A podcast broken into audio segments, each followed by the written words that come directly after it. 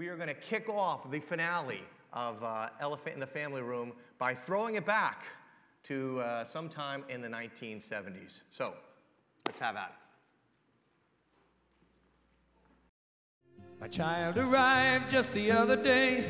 He came to the world in the usual way, but there were planes to catch and bills to pay. He learned to walk while I was away, and he was talking for I knew it. And as he grew, he'd say, I'm know I'm gonna be like you. And the cat's in the cradle and a silver spoon. Little boy blue and the man on the moon. When you're coming home, Dad, I don't know when. But we'll get together then, son. You know we'll have a good time then.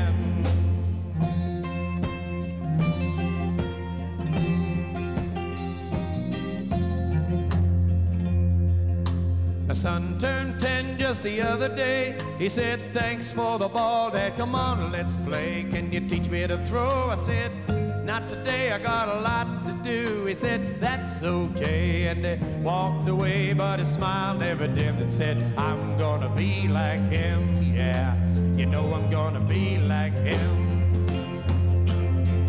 And the cat's in the cradle and a silver spoon. Little boy blue and the man on the moon. When you're coming home, Dad, I don't know when. We'll get together then, son. You know we'll have a good time then.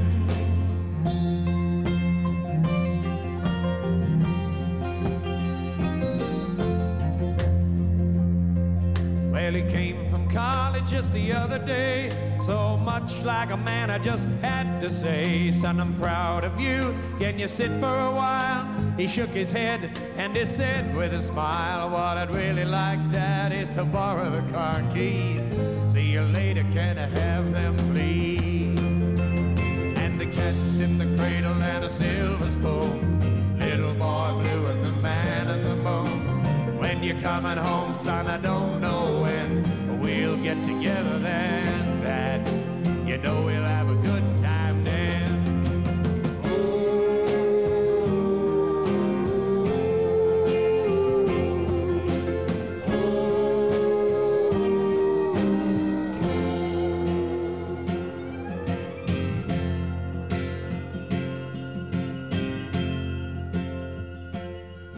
Well, I've long since retired, my son's moved away.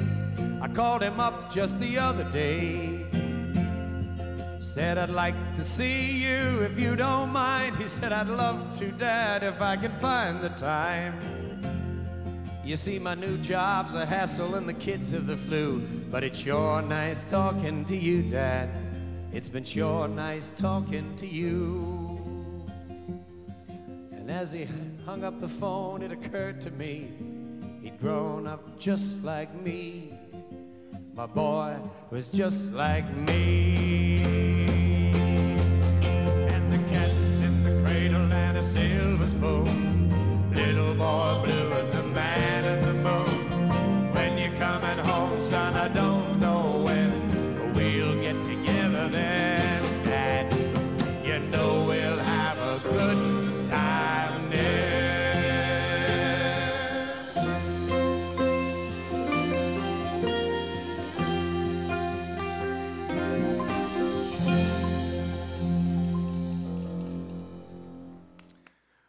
Wasn't going to play the whole thing, and then I realized I'm old. There's probably a lot of people in the room that don't know that song, so uh, maybe I need to play it so they do. There's a problem with elephants, especially the ones which reside in our family rooms. These elephants, these big things, these issues that we've been talking about over these last bunch of weeks that cause pain or strife or isolation or separation in families. The things that everybody knows that exist there, but nobody wants to deal with. I mean, for Harry Chapin, right? It was his travel and his work, constantly putting his job and his career first. The thing is about elephants, these elephants, they don't just die. They don't live out a natural life and then just crawl into the corner and pass away. Uh, You tend to hand them down from your living room to your kids' living room. They're almost like pack animals. They, they multiply and they move and they grow from generation into the next, and then into the next, and into the next. And so today, in the final message of this, I hope it's been somewhat helpful to you and your family. I know it's been challenging. I've gotten a lot of emails about the messages, so I know, I know that these are hard things. But I hope, uh, if anything, the, these talks have been encouragements for all of us to deal with, with these things, these elephants in our family room. Now, if you remember, we kicked off this series a bunch of weeks ago with a powerful story of family dysfunction. One of the emails I got said, My family puts fun in dysfunction. So I said, Well, that's cute. But there's a lot of dysfunction in the biblical stories that are handed down. In fact, there's especially, if you look in the Old Testament, but almost, eh, almost exclusively in the scripture, there's tons of stories of family dysfunction. We started with, with the, this, the dysfunction of the family in the family of King David, the guy who wrote most of the Psalms you're so familiar with. See, David's family had an elephant that nobody dealt with because it was difficult. He didn't know how to handle it. Uh, if you remember, it was his son Amnon, and his son Amnon had, had raped his daughter Tamar. Amnon, if you remember, had come up with a, an elaborate plan of how he was going to do it. And once he had committed kind of this vile act, he, he threw his sister out. In fact, the Bible says that after it was over, he now hated her more than he had previously lusted for her. And so Tamar walks out, kind of an abused woman, and her, her other brother, Absalom, sees uh, his sister broken and her clothes ripped. And he's, he discovers what happened and he is, he's enraged about it. He doesn't feel good about it, he's upset about it. But does anybody remember what his solution for dealing with his frustration and anger and disappointment was? Don't say anything. In fact, he told Tamar, quote, be quiet, my sister. He's your brother. Don't take this thing to heart. Tut tut. Don't let it in too bad. Move on. And there, right in the middle of King David's living room, between a son and two sons and a daughter and a father and an elephant. The Bible says that King David heard about this, he never addressed it. It says Absalom, quote, never said a word to Amnon either, good or bad. He, he never talked to his brother again. In fact, it says he hated Amnon because he had disgraced his sister. But he never said a word. And so the elephant grows and it metastasizes. And the story continues, and Absalom eventually extracts his revenge and he kills Amnon. Now you have to wonder what might have happened had King David ever said, Can we get together and talk about this? Can I play the role of father in this family? And bridge some unity, bridge some peace, bridge some understanding, but it was hush, hush, hush. Later on, David, he's feeling so guilty because Absalom has now disappeared because he can't come home because he's killed Amnon. Later on, David is conv- convicted of, of, maybe some of this guilt of his silence, of not dealing with the issue, of understanding that maybe some of this was because of how he had raised his sons. And he misses his son so much that he orders his son home, but the scripture says that David refused to let his son see his face. You could come home, but I, this, this relationship, I'm not sure I'm prepared to deal with you. And the story in the family deteriorates to a point of civil war in Israel, and eventually David on the run and Absalom being killed. And, and it ends with this plaintive cry, one of the saddest cries in all the scripture. When David hears about the final destruction, the, the elephants coming home to roost about the death of his son, and, and David cries out, Oh, my son Absalom, my son, my son. If only I had died instead of you, Absalom, my son, my son. Why didn't I do something? Why didn't I say something? Both sons are dead, thousands of dead soldiers in Israel, a daughter broken by rape of her brother, and the silence of a father. And all David can do when it's over is regret words never spoken, regret, regret elephants never driven out of his living room. These things we, we can choose not to deal with them, and often we don't. I have to tell you, I know nobody likes to deal with the elephants in the living room. I know these are hard conversations. I know that you can't control the response of those that you're going to. But these elephants don't go away, they don't go into corners and die. You don't take them with you, you leave them behind. It's the Harry Chapin principle. And as I hung up the phone, it occurred to me he'd grown up just like me. My boy was just like me. Writer of Proverbs got this in a way I don't think that we get. I think we read this and we misunderstand what the writer of Proverbs was saying. In chapter 13, in verse 22, he says this A good man leaves an inheritance to his children's children. Now, you and I read this, especially in Morris County, New Jersey, where we live. We are so concerned about the financial inheritance that we're leaving to our children. We get the life insurance plan in place. We take out the term policy in our 50s and 60s to make sure that, you know, there'll be a significant death benefit there. We get the family trust provisions in place. We hire wealth managers and estate planners. We figure out ways to minimize death taxes, all in order to hand down a financial legacy. Now, if that's you, I would challenge you with this. Have you spent a tenth of that time working on any other kind of legacy to your family other than your financial legacy? Because I don't think the writer of Proverbs was talking about your money. He's talking about your legacy. He's talking about the elephants that you're either handing down or you're dealing with now. What kind of spiritual inheritance? What kind of faith inheritance? What kind of elephant inheritance are you leaving behind? And are you willing to work just as hard on that one as you are your financial one? Because I have to be honest with you, the financial one's easy. Anybody can do that. The truth is, the truth is that one will echo on into the future of your family for generations, but your money will be long ago spent. Abraham, many of you know, if you know the Bible, Abraham is the father of the faith. He's the only man in the Bible that is referred to as a friend of God. Abraham, whom the scripture speaks of, of in incredibly um, reverent terms. The New Testament speaks of the depth of the faith of Abraham, who followed God and who was saved by his faith. But here's what I need you to know, oh Christian friends of mine. You can love God and still leave lots of elephants behind for your family to deal with over generations. Let me show you, let me show you one in the life uh, uh, of Abraham, a man whose faith we're called to emulate. It starts in Genesis chapter 12, verses 10 to 13. Abraham eh, eh, it, picks up, there was a famine in the land, and Abraham goes down to Egypt to live there for a while because the famine was severe.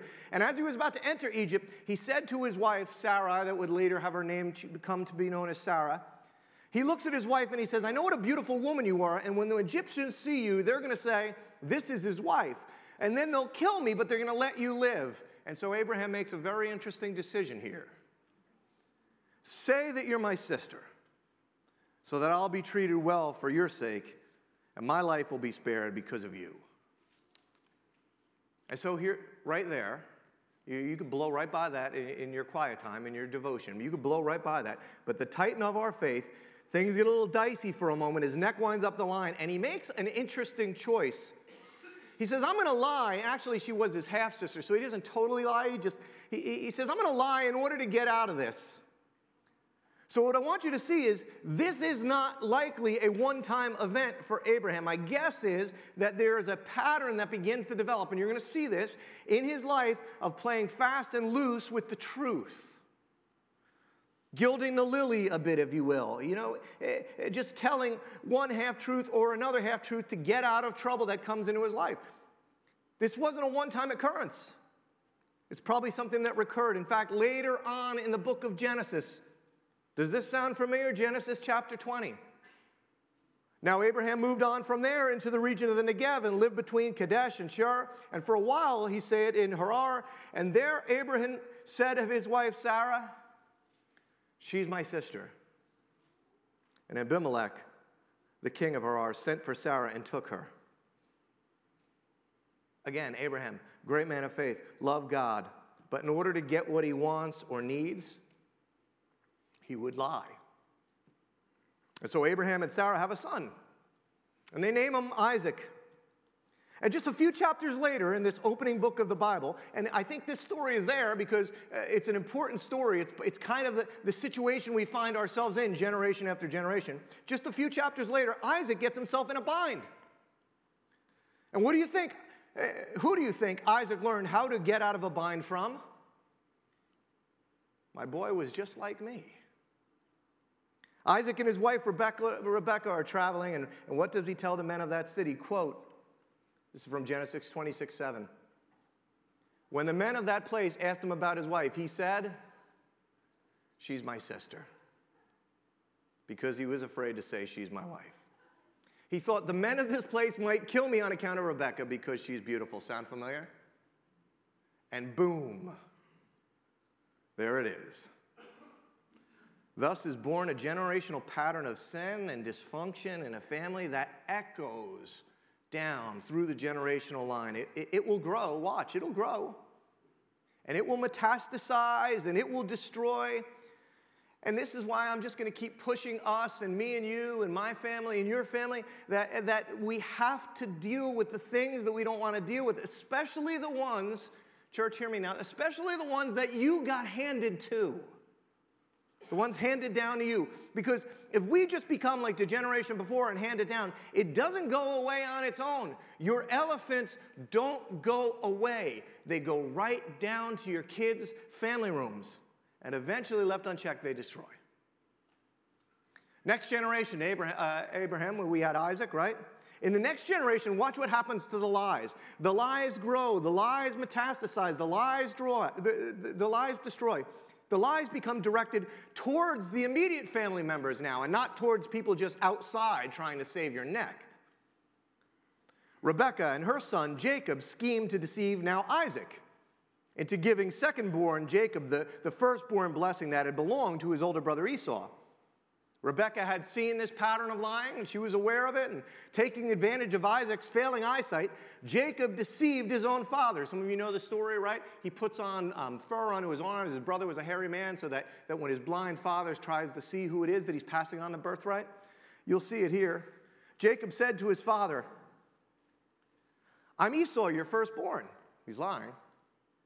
I've done as you told me. Please sit up and eat some of my game so, so that you may give me your blessing. And Isaac asked his son, How did you find it so quickly, my son? Oh, the Lord God gave me success, he replied. He lied again. Then Isaac said to Jacob, Come near so that I can touch you, my son, to know whether you really are my son Esau or not. And so Jacob went close to his father Isaac, who touched him and said, The voice is the voice of Jacob, but the hands are the hands of Esau. He did not recognize him because his hands were hairy like those of his brother Esau. So he proceeded to bless him. Are you really my son, Esau? he asked. I am, he replied. See, he lied again. Understand the power of this story. The elephant birthed by Abraham, left unchecked and unresolved by Isaac, actually comes back and is used against Isaac. Just like David's silence with what happened to Tamar. The elephants in your family rooms, the ones that were handed down to you by your mom and dad and their mom and dad, when left unchecked, they wind up coming back to bite us, to bite the generations that come with us bigger, badder, worse. They become more dangerous. Because Abraham's story goes on. The lying now moves from being used to protect oneself by lying to strangers, to lying to each other in the family, to the point of being used to bring about destruction within the family. Because decades later, Jacob's sons now deceive him concerning the welfare of his son Joseph. The older brothers became jealous of Joseph's favor with Jacob, and so they sell him into slavery and they cover their tracks and they come to their father, they come to their father, and they show him a fake coat that they had rigged up with blood to make it look like that Joseph had been killed. Genesis 37. They got Joseph's robe, they slaughtered a goat, they dipped the robe in blood. You see what the lying does, you see where it takes you. And they took the ornate robe back to the father and said, We found this examine it to see whether it's your son's robe. And it wasn't until years later that Jacob discovered the truth about what had happened to his son, Joseph. And so this is the last talk about these, these things, these matters, these heavy things. I, I've been trying to get us to deal with elephants in our family rooms because they wind up not just being your problem. You might say, well, I'd say, you know, I, things aren't good in my marriage, things aren't good with my kids, things aren't good with you know, with, with my, my addictions, but it's just, it's my problem. Here's the truth of the scripture it's not your problem, it's not just your problem. Your elephants wind up being generational problems. Calling cards of sin, which become over time affiliated, is a hard thing to say, but I need you to hear it. Patterns of sin which become affiliated with your family. And when it comes to these things, these generational patterns of sin, here's what I need you to hear from me silence for your family, for your kids and their kids and their kids really is deadly. And that's why this Proverbs writer speaks of this general, generational echo. See, a good man, a good woman, leaves an inheritance to his children's children. And so there's a very profound question as we finish this very difficult topic. And it's this what elephants that you are you refusing to tackle? That you're leaving behind because you're not, it's not just gonna, they don't die with you. Maybe it's even a better question to, to, to ask you what elephants were you handed? What, what was given to you? What generational sin pattern was passed down to you? Not because your mom and dad are bad or your grandma and grandpa are evil or anything like that. Your mom and dad and your grandma and grandpa, are the exact same as you are broken, touched by sin. And so, unwillingly, these things get passed down and inherited into our lives. And what generational sins patterns, the question for you is which ones have been passed into your home undealt with? Now, you might, it's frustrating for me sometimes about Christian people. They might hear this stuff and go, ah, this is psychobabble. I don't need any of that stuff. Here's what I need you to understand this is a profound biblical principle. It's almost promised in a way. In my role as pastor and counselor, if I meet with you, and I meet with a lot of people, uh, I will often ask you to tell me your story about who you are, where you came from, what you're doing in my office, because that story, the one that you were birthed into, the one that one contains within it generational sin patterns that the unchecked elephant, if you will, which is still roaming in your life today, likely at greater levels. I've heard lots of Christian people diminish the counseling idea of going back and looking at your past, looking at your family. They say silly things like, oh, don't dwell on that, or, or just move on. Here's what I would tell you wrong. You're wrong. In fact, here's what the Bible says Not only have you likely not moved on from these generational sin patterns, you've likely been enslaved to them. And you don't even realize it. You carry it around like a chain, pulling back 20 generations. There's a pretty radical promise echoed in the Bible. It's actually in, in three or four places but maybe nowhere more famously in Exodus chapter 20. If you're familiar with the scriptures, Exodus chapter 20, it's the second book in the Bible, and this is where God is giving his people the Ten Commandments. And, and so he comes to this commandment about not committing ad- uh, idolatry, not, not having idols. And, and we've talked about this at Mendham. Idolatry is essentially the root sin all of us have, most of the time making ourselves the idol. But here's what God says to his people regarding this Exodus ch- chapter 20, verse 5. You shall not bow down to them nor serve them, these idols. For I, the Lord your God, am a jealous God, visiting the iniquity of the fathers upon the children to the third and fourth generations of those who hate me. I don't like that verse. Now, it gets misunderstood often. I need you to understand it because it's easy to believe that if you just read it without understanding it in its totality, that, that God is this vengeful, angry father and he's intentionally punishing great grandchildren for the sins committed by someone generations earlier. In fact, in order to you have to understand it correctly, I'm going to give you another two contrarian thoughts that you that because you, you have to look at the scripture in totality as a whole, and when you don't, you get yourself messed up. Ezekiel chapter 18 makes this principle very clear, chapter 20. This is what Ezekiel says to God's people. Look, it's the one who sins who's the one who's going to die. The child doesn't share the guilt of the parent, nor will the parent share the guilt of the child. The, right, the righteousness of the righteous is credited to them, the wickedness of the wicked is charged against them. In fact, around Israel, when the, the, the, prophet was writing, there was a little saying in town about what happens to children. Remember, there's another story, you might be familiar with it, when uh, there was somebody born blind and Jesus' followers said to them, Well, who sinned, this man or his parents? There was a lot of thought around town that God punishes the children of, of, evil, uh, of, of evildoers.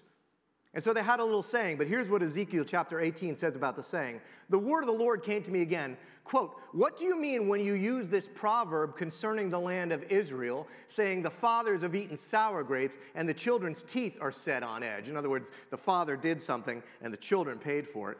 As I live, says the Lord God, you shall no longer use this proverb in Israel. That's not right. That's not true. That's not how it works. Here's how to understand the promise of God in, in chapter 20. Your family dysfunction, your generational pattern of brokenness and sin, and the consequences of it are passed down from parent to child, from generation to generation. Here's the principle. Scripture, we have this, I think uh, you can put it up because you might want to write it down. Scripture clearly communicates that consequences, not curses, consequences are passed on through generations. Now, this might make you feel a little better. I'm glad that God is not actively going to punish my great grandchildren for my porn addiction. But the truth is just as powerful. Your sin, your brokenness, the elephants in your living room are going to be passed down from generation into generation until they likely grow and become more powerful, pervasive, and problematic unless you deal with the elephant. The choice you make with what to do with it is not just going to be about what happens to you. Now, some of these things, these problems, are more easily understood than others. For example, if alcohol is an issue in your family, and alcohol is an issue in my family, on both sides of my family and on both sides of my kids' family, do you know that if you are a child of an alcoholic, you are four times more likely to struggle with alcohol yourself? Do you know that? I warn my kids about this all the time. Doesn't mean that, uh, that you're not a man of faith. It doesn't mean you don't love God. But it likely means there was an elephant in your home growing up and it never got dealt with, and guess who owns him now? If your parents divorced, doesn't mean your parents are bad people. Okay, but if your parents divorced, you are 40% more likely to have your marriage end in divorce than, than the kids of enduring marriages. There are much more even subtle yet powerful forces at work here. Children of parents who are unfaithful in their marriages, children of parents who cheat are twice as likely to cheat on their spouses. See, it's not God doing this stuff. This is it being reflected. It's, it's the sin of the fathers being revisited in the lives of their children. Sons of abusive men tend to be disparaging of and superior to girls and women. And when they reach adolescence, for example, they lack empathy for girls, having been conditioned by their fathers to shut themselves off from caring about the feelings of other of females. How about this? Studies also show that in homes where men verbally or physically abuse their spouses, their daughters, not just their sons, their daughters wind up repeating this pattern and often wind up marrying men that will eventually abuse them. You see, it wasn't just your boy that winded up just like you. Your girl chose someone just like you.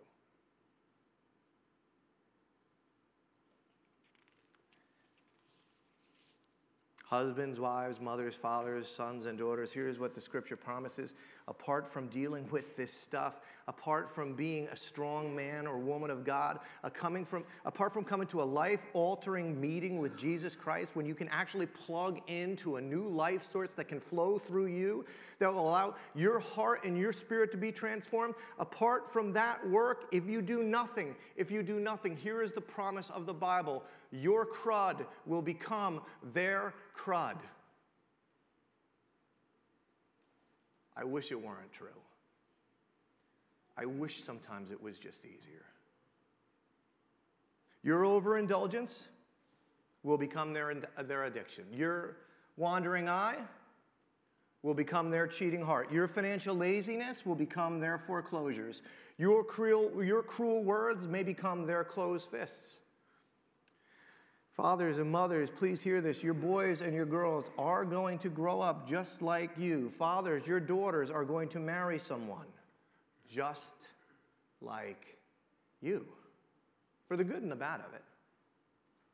Mothers, your sons are going to wind up with women just like you. Because they wind up not just looking for the person, they wind up looking for somebody that they are comfortable with the dysfunction of, in a sense, and your elephant echoes from generation to generation to generation. But there's hope. There's hope because the scripture always shows us here's the natural condition of man. The scripture says with, with man, these things are impossible, but with God, all things are possible. And Exodus 20, uh, chapter 20 did not just stop where I paused it. Because you can change generational patterns of sin. You don't have to live with a chain going back six generations. Because here's how God continues uh, for his people. The Lord says, I, the Lord your God, I am a jealous God. I visit the iniquity of the fathers upon the children to the third and fourth generation of those who hate me. But, and maybe the biggest but in all of the scripture, but, but, but showing love to a thousand generations of those who love me and keep my commandments a thousand generations. You have the ability through the power of the Holy Spirit in a transformed heart to break the power of generational sin patterns in your family. And that inheritance, that inheritance, unlike your financial inheritance that you're so worried about, that in financial inheritance will not go on, but that generational sin pattern that is broken will go on not for three or four generations, but for thousands of generations. That's who you are. You can break the power of generational sin patterns. So, here's what I, here's what I want to show you. I want to give you a couple quick things that you need to think about doing as we, as we close. Here's the first one you need to recognize in your family, in your home, what the generational sin pattern is. What was the cup passed down to you? And you need to be honest about the problem. This is not about bashing mom or dad or not wanting to say things about anybody in the family. I get all that stuff, okay? I get it. But you need to be honest about what you were handed. Now, you might not see this Here's, I'm going to push you here. You might not see this because you know why? These generational sin patterns, this family dysfunction, you know what it is to you when you're raised in it? Normal. I could tell you some stories of my own. I had a great family, but I, I could tell you some stuff that I didn't realize was not normal till a long time later. And it's funny, when my, when my wife told me it was abnormal, you know what I told her? You're abnormal. It took about 20 years to realize, holy smokes, it's me. You people all knew that a long time ago, but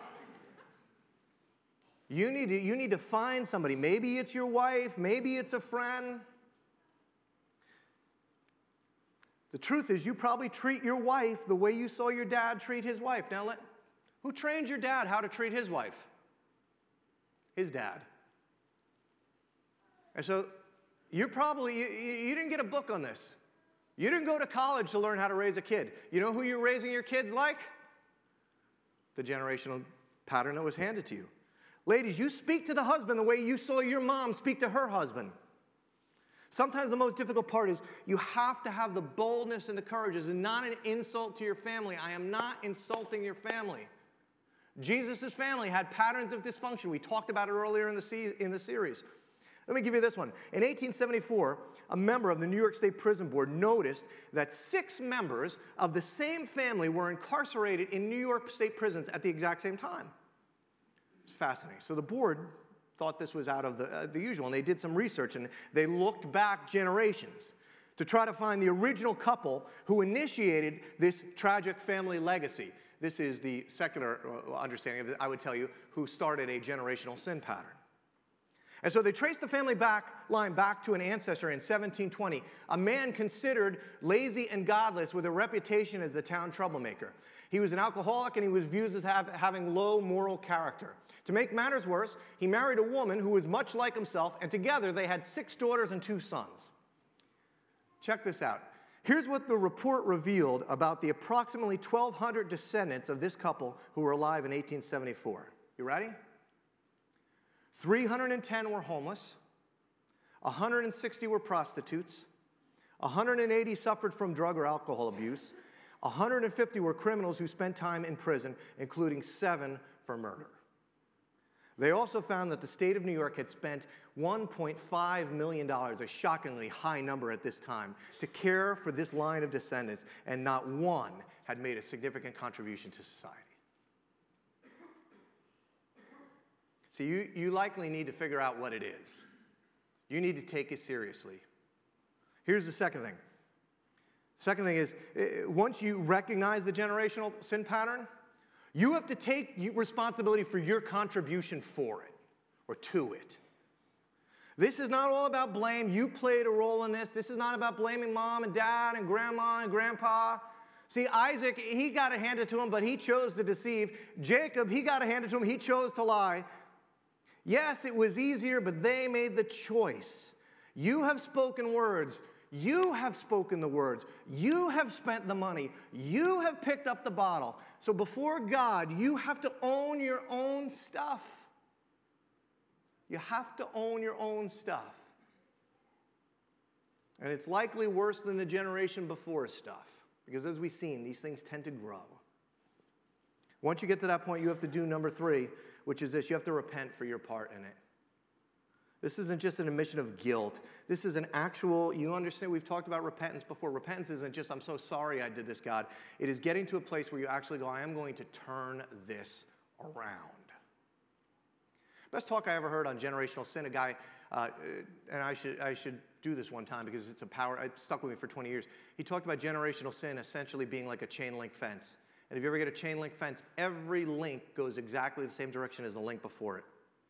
But you have a choice in your life to turn around, to repent of this generational sin, and start the links going in a different direction. It does not have to end this way. It's not just an admission of guilt. It's getting with God, it's praying, it's putting into place plans and practices that will change the way things are in your family. It probably, include, probably includes needing to go to somebody. In fact, here's the last one it probably includes needing to go to somebody because these generational patterns of sin, these elephants out in your family room, your family needs to be restored and it needs to be reconciled. Restoration and reconciliation. You go and you deal with what you have done. You have the difficult conversation. You become what Jesus calls us to be the reconcilers because you can still literally bless thousands of generations by doing this. This is the most powerful principle you have for leaving a legacy. Your name will be forgotten, your money will be spent, but you could clear elephants out of your family room. You can keep pretending everything's normal, but your legacy, unfortunately, will not be based on how much money you left. Your elephants are going to live on. I want to close with this. Band, you guys can come up. In contrast to that family in New York State, many of you might have heard of Jonathan Edwards, a renowned uh, local, local guy who lived in Princeton, a renowned theologian and pastor. There was another family heritage that was studied involving a couple who lived about the same time. Uh, the, the second family study began with this preacher, Jonathan Edwards. He was born in 1703. A deeply religious man, he lived a life of strong moral values. He became a minister and a dedicated family man. He married a deeply religious woman named Sarah who shared his values, and together they had 11 children. Eventually, Jonathan Edwards became the president of Princeton University. They went back and looked at his family. Here's what researchers just discovered about the 1,400 descendants of Jonathan and Sarah Edwards by 1874. 13 were college presidents, 65 were college professors, 100 were attorneys, 32 were state judges, 85 were authors of what were deemed classic books, 66 were physicians, 80 held political offices, including three state governors, three were state senators, and one became vice president of the United States of America. That is the power you have as you connect with Christ to get serious once and for all about the elephant in your marriage, with your money, and with your kids, and with your parents. And so I just want to close in prayer and encourage you one more time. Don't walk out of this and go, that was really interesting stuff. Walk out of it committed to be the one who changes the way the links go in your family. Lord, the wisdom of the proverb writer a good man leaves an inheritance to his children's children, and it echoes for a thousand generations. Lord, as we close what has been challenging, it's so hard for us, Lord. In so many ways, we're just emotionally stunted people, Lord. We don't know how to go to one another. We don't like difficult things. We avoid conflict like the plague. Lord, would you teach us in deep places to stop worrying about where our money is going to go because that'll be long gone? Would you make us a people that are with an eye, uh, an eye on the things of the kingdom, willing to set aside everything and all things so that an echo, a, a generational echo of godliness might break the pattern of generational sin and lead people towards the cross of Christ for the next thousand generations in everyone's family in this room. I pray it in the name of Jesus Christ, the all powerful name of Jesus Christ. Amen. Let's stand and conclude.